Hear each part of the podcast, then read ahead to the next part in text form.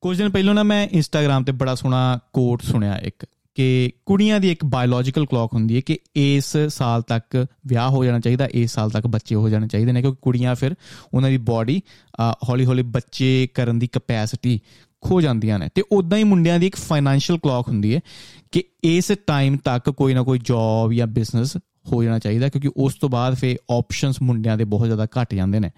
ਤੇ ਇਦਾਂ ਹੀ I think ਮੈਂ ਟੀਨੇਜਰ ਸੀ ਮੇਰੇ ਦੋਸਤ ਵੀ ਉਦਾਂ ਦੀ ਸੀ ਸਾਡੀ એનર્ਜੀ ਰਹਿਣੀ ਕਿ ਸਾਨੂੰ ਟੈਨਸ਼ਨ ਬੜੀ ਰਹਿਣੀ ਕਿ ਅੱਗੇ ਲਾਈਫ ਦੇ ਵਿੱਚ ਕੀ ਕਰਨਾ।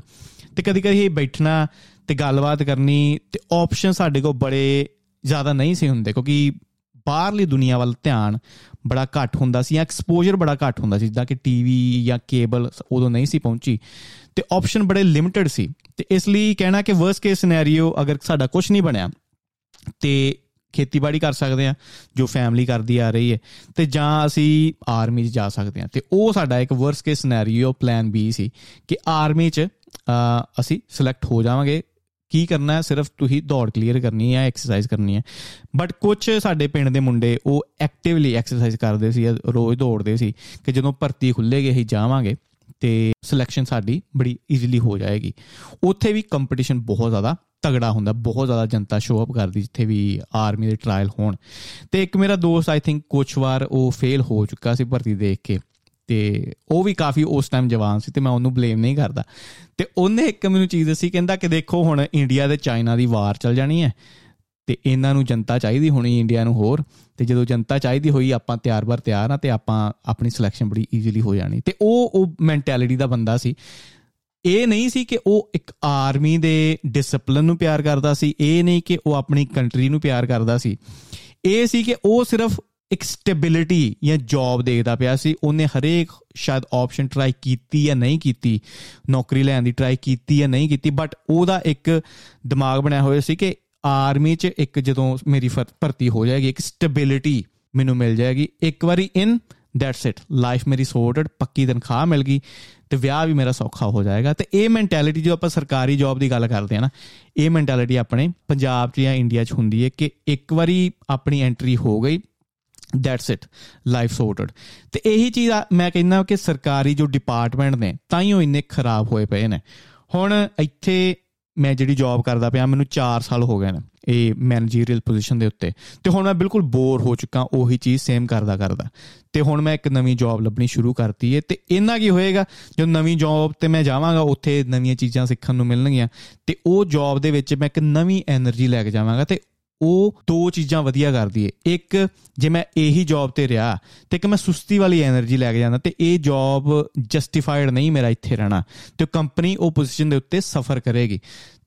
ਚੇਂਜ ਹੋਣਾ ਕਿਸੇ ਵੀ ਪੋਜੀਸ਼ਨ ਦਾ ਬੜਾ ਜ਼ਿਆਦਾ ਜ਼ਰੂਰੀ ਹੈ। ਬਟ ਆਪਣੇ ਸਰਕਾਰੀ ਡਿਪਾਰਟਮੈਂਟਾਂ ਦੇ ਵਿੱਚ ਕੀ ਹੁੰਦਾ ਹੈ ਕਿ ਚੇਂਜ ਬੜਾ ਘੱਟ ਹੁੰਦਾ ਹੈ। ਇੱਕ ਵਾਰੀ ਕੋਈ ਬੰਦਾ ਉੱਥੇ ਪੈ ਗਿਆ ਤੇ ਉਹਦਾ ਉੱਥੋਂ ਨਿਕਲਣਾ ਬਹੁਤ ਘੱਟ ਹੁੰਦਾ ਉਹਨੇ ਉਹ ਪੋਜੀਸ਼ਨ ਬਲੌਕ ਕਰਤੀ ਲੌਕ ਕਰਤੀ। ਨਵੇਂ ਬੰਦੇ ਦਾ ਆਣਾ ਉੱਥੇ ਪੋਸੀਬਲ ਨਹੀਂ। ਤੇ ਇਸ ਲਈ ਸਰਕਾਰੀ ਡਿਪਾਰਟਮੈਂਟ ਬਹੁਤ ਜ਼ਿਆਦਾ ਸਲੋ ਹੁੰਦੇ ਨੇ ਕਿ 3 ਜਾਂ 4 ਸਾਲ ਬਾਅਦ ਉਹ ਬੰਦਾ ਬੋਰ ਹੋ ਜਾਂਦਾ ਜਾਂ ਅਖਬਾਰ ਪੜ੍ਹਦਾ ਬਟ ਉਹ ਆਪਣੇ ਕੰਮ ਵੱਲ ਰੁਚੀ ਇੰਨੀ ਨਹੀਂ ਰੱਖਦਾ। ਚਲੋ ਮੈਂ ਫੌਜ ਦੇ ਉੱਤੇ ਰਵਾਂ। ਫੌਜ ਵੀ ਇੱਕ ਸਰਕਾਰੀ ਜੌਬ ਹੈ ਬਟ ਇਹ ਚ ਬਹੁਤ ਜ਼ਿਆਦਾ ਮਿਹਨਤ ਲੱਗਦੀ ਹੈ। ਐਂਡ ਰੀਸੈਂਟਲੀ ਜੋ ਇਹ ਅਗਨੀਪਥ ਯੋਜਨਾ ਆਈ, ਬਹੁਤ ਜਨਤਾ ਨੇ ਇਹਦਾ ਵਿਰੋਧ ਕੀਤਾ। ਬਟ ਮੈਂ ਥੋੜਾ ਜਿਹਾ ਪ੍ਰੋ ਅਗਨੀਪਥ ਹਾਂ। ਮੈਨੂੰ ਫਿਲਹਾਲ ਇਹਦੇ ਵਿੱਚ ਕੋਈ ਇੰਨਾ ਜ਼ਿਆਦਾ 네ਗੇਟਿਵ ਚੀਜ਼ ਨਹੀਂ ਲੱਗੀ।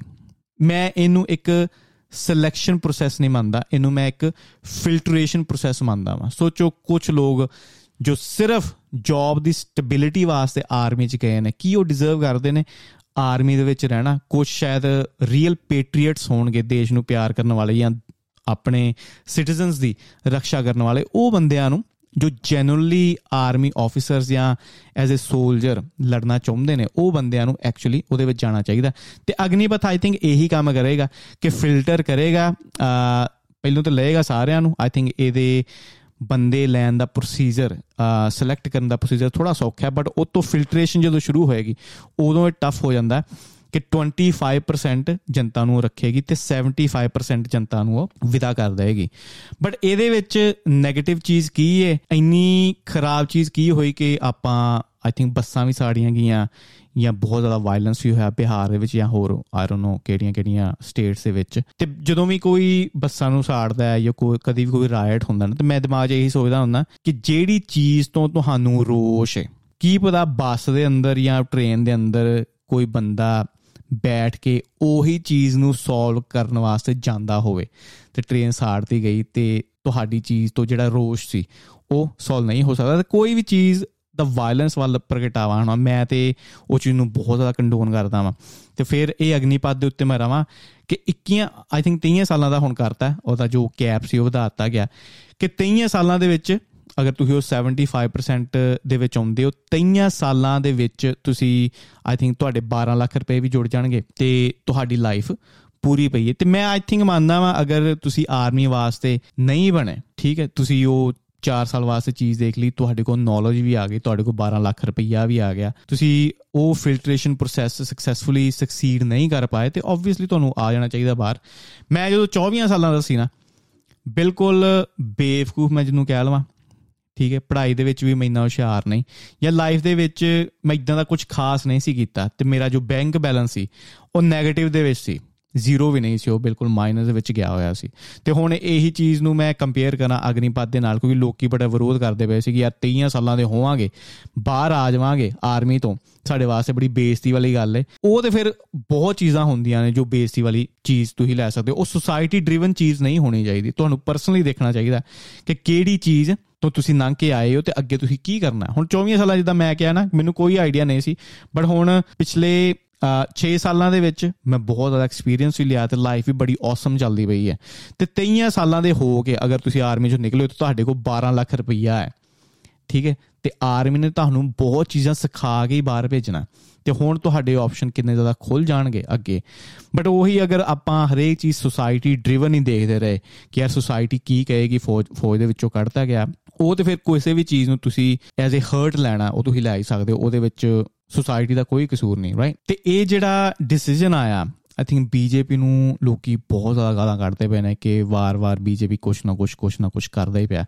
ਬਟ ਆਈ ਥਿੰਕ ਜੋ ਕੁਝ ਪਾਲਿਸੀਜ਼ ਹੁੰਦੀਆਂ ਨੇ, ਉਹ ਪੋਲਿਟੀਕਲ ਪਾਲਿਸੀਜ਼ ਨਹੀਂ ਹੁੰਦੀਆਂ। ਉਹ ਡਿਪਾਰਟਮੈਂਟ ਆਫ ਡਿਫੈਂਸ ਦੁਆਰਾ ਲਏ ਜਾਂਦੇ ਨੇ। ਹੁਣ ਇਹ ਜਿਹੜਾ ਪ੍ਰੋਸੀਜਰ ਹੋਏਗਾ, ਜਿਸ ਨੇ ਵੀ ਇਹ ਡਿਸੀਜਨ ਲਿਆ ਆਈ ਥਿੰਕ ਇਹ ਪ੍ਰਾਈਮ ਮਿਨਿਸਟਰ ਨੇ ਅਲੋਨ ਨਹੀਂ ਲਿਆ ਹੋਏਗਾ। ਬਹੁਤ ਨਾਲ ਤਗੜੇ ਆਫੀਸਰਸ ਹੋਣਗੇ। ਉਹਨਾਂ ਨੇ ਕਲੈਕਟਿਵਲੀ ਇਹ ਡਿਸੀਜਨ ਲਿਆ ਕਿ ਇਹ ਚੀਜ਼ ਨੂੰ ਕੀਤਾ ਜਾਵੇ ਤੇ ਇਹ ਚੀਜ਼ ਨੂੰ ਕੀਤਾ ਤੇ ਆਈ ਥਿੰਕ ਇਹਦੇ ਵਿੱਚ ਕੋਈ ਚੀਜ਼ ਬੈਡ ਨਹੀਂ। ਬਟ ਬੀਜੇਪੀ ਇਹ ਚੀਜ਼ ਸਫਰ ਕਰਦਾ ਕਿ ਕੋਈ ਵੀ ਡਿਸੀਜਨ ਉਹ ਲਏ, ਹੁਣ ਲੋਕੀ ਇੱਕ ਕ੍ਰਿਟੀਕਲ ਮੋਡ ਦੇ ਵਿੱਚ ਪੈ ਗਏ ਨੇ। ਕਿ ਕੋਈ ਵੀ ਚੀਜ਼ ਬੀਜੇਪੀ ਜਾਂ ਕੋਈ ਵੀ ਡਿਸੀਜਨ ਬੀਜੇਪੀ ਨੇ ਲਿਆ, ਉਹ ਗਲਤੀ ਹੋਏਗਾ। ਬਟ ਇਹ ਪੋਲਿਟੀਕਲ ਡਿਸੀਜਨ ਨਹੀਂ ਮੈਂ ਮੰਨਦਾ। ਡਿਪਾਰਟਮੈਂਟ ਆਫ ਡਿਫੈਂਸ ਇਹਦੇ ਵਿੱਚ ਇਨਕਲੂਡਡ ਹੋਏਗਾ। ਅਗਰ ਆਰਮੀ ਦੀ ਗੱਲ ਆਈ ਹੈ, ਹੁਣ ਆਰਮੀ ਦੀ ਆਪਾਂ ਨੂੰ ਬਹੁਤ ਜ਼ਿਆਦਾ ਲੋੜ ਹੈ ਕਿਉਂਕਿ ਤੀਜੇ ਚੌਥੇ ਨੰਬਰ ਤੇ ਆਪਾਂ ਪਹੁੰਚ ਚੁੱਕੇ ਆ ਤੇ ਚਾਈਨਾ ਵੀ ਆਪਣੀ ਮੈਨ ਪਾਵਰ ਵਧਾਉਂਦਾ ਪਿਆ ਜਾਂ ਆਪਣੀ ਆਰਮੀ ਵਧਾਉਂਦਾ ਪਿਆ।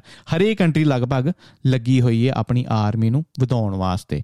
ਤੇ ਇੰਡੀਆ ਨੇ ਵੀ ਇਹ ਸਟੈਪ ਲਿਆ ਸਿਰਫ ਕਰੀਮ ਨੂੰ ਆਰਮੀ ਦੇ ਵਿੱਚ ਰੱਖਣ ਵਾਸਤੇ, ਸਿਰਫ ਉਹ ਜਿਹੜਾ 25% ਹੈ ਕਰੀਮ ਜੋ ਐਕਚੁਅਲੀ ਆਰਮੀ ਦੇ ਵਿੱਚ ਰਹਿਣਾ ਚਾਹੁੰਦੇ ਨੇ, ਜੋ ਐਕਚੁਅਲੀ ਦੇਸ਼ ਦੀ ਸੇਵਾ ਕਰਨਾ ਚਾਹੁੰਦੇ ਨੇ, ਅਗਰ ਉਹੀ ਹੋ ਜਾਣਗੇ ਤੇ ਮੈਂ ਵੀ ਜਾਂ ਮੇਰੀ ਫੈਮਿਲੀ ਜਾਂ ਇੰਡੀਅਨ ਸਿਟੀਜ਼ਨਸ ਆਈ ਥਿੰਕ ਉਹ ਬੈਟਰ ਹੋਣਗੇ ਉਹਨਾਂ ਦੀ ਸਰਵਿੰਗ ਬੈਟਰ ਹੋਏਗੀ। ਤੇ ਇਹੀ ਚੀਜ਼ ਅਗਰ ਪੁਲਿਸ 'ਚ ਵੀ ਹੋਵੇ, ਤੇ ਮੈਂ ਹੋਰ ਵੀ ਖੁਸ਼ ਹੋਵਾਂਗਾ, ਕਿਉਂਕਿ ਪੁਲਿਸ ਦੀ ਜਦੋਂ ਆਪਾਂ ਦੇਖਦੇ ਆ ਕਿ we are really out of shape ਕੋਈ ਵੀ ਪੁਲਿਸ ਵਾਲਾ ਕੋਈ ਸਟ੍ਰਿਕਟ ਵਰਕਆਊਟ ਨਹੀਂ ਫੋਲੋ ਕਰਦਾ, ਮੈਨੂੰ ਨਹੀਂ ਲੱਗਦਾ। ਬਹੁਤ ਘੱਟ ਪੁਲਿਸ ਵਾਲੇ ਹੋਣਗੇ ਜੋ ਆਪਣੇ ਕੰਫਰਟ ਲੈਵਲ ਤੋਂ ਬਾਹਰ ਜਾ ਕੇ ਆਪਣੇ ਆਪ ਨੂੰ ਸ਼ੇਪ ਦੇ ਵਿੱਚ ਰੱਖਦੇ ਨੇ। ਤੇ ਇਦਾਂ ਦੀ ਚੀਜ਼ ਆਈ ਥਿੰਕ ਪੁਲਿਸ 'ਚ ਵੀ ਚਾਹੀਦੀ ਅਗਰ ਆਰਮੀ 'ਚ ਹੋਈ ਕਿ ਕਰੀਮ ਦੀ ਸਿਲੈਕਸ਼ਨ ਹੋਵੇ, ਜੋ ਐਕਚੁਅਲੀ ਪੁਲਿਸ ਵਾਲੇ ਜਾਂ ਆਰਮੀ ਵਾਲੇ ਬਣਨਾ ਚਾਹੁੰਦੇ ਨੇ। ਤੇ ਆਈ ਥਿੰਕ ਇਹਦੇ ਵਿੱਚ ਕੋਈ ਚੀਜ਼ ਰੋਂਗ ਨਹੀਂ ਫਿਲਹਾਲ ਤੱਕ। ਬਟ ਜਿੱਦਾਂ ਦਾ ਟਾਈਮ ਆਏਗਾ, ਆਪਾਂ ਹੋਰ ਵੀ ਦੇਖਾਂਗੇ। ਅਗਰ ਇਹਦੇ ਵਿੱਚ ਕੋਈ ਚੀਜ਼ 네ਗੇਟਿਵ ਹੈ ਤਾਂ। ਇਹ ਸੀ ਅੱਜ ਦਾ ਐਪੀਸੋਡ ਆਈ ਹੋਪ ਸਾਰਿਆਂ ਨੂੰ ਵਧੀਆ ਲੱਗਿਆ ਹੋਵੇਗਾ। ਲਾਈਕ ਸ਼ੇਅਰ ਐਂਡ ਸਬਸਕ੍ਰਾਈਬ ਆਪਾਂ ਹੋਰ ਗੱਲਾਂ ਬਾਤਾਂ ਕਰਦੇ ਰਾਂਗੇ ਹੁਣ ਮਿਲਦੇ ਆਪਾਂ ਅਗਲੇ ਐਪੀਸੋਡ ਦੇ ਵਿੱਚ। ਮੈਂ ਤੁਹਾਡਾ ਆਪਣਾ ਕਾਕਾ ਬਲੀ। ਨਾਮ ਮੇਰਾ ਕਿੰਦੀਪ ਸਿੰਘ। ਸਤਿ ਸ਼੍ਰੀ ਅਕਾਲ।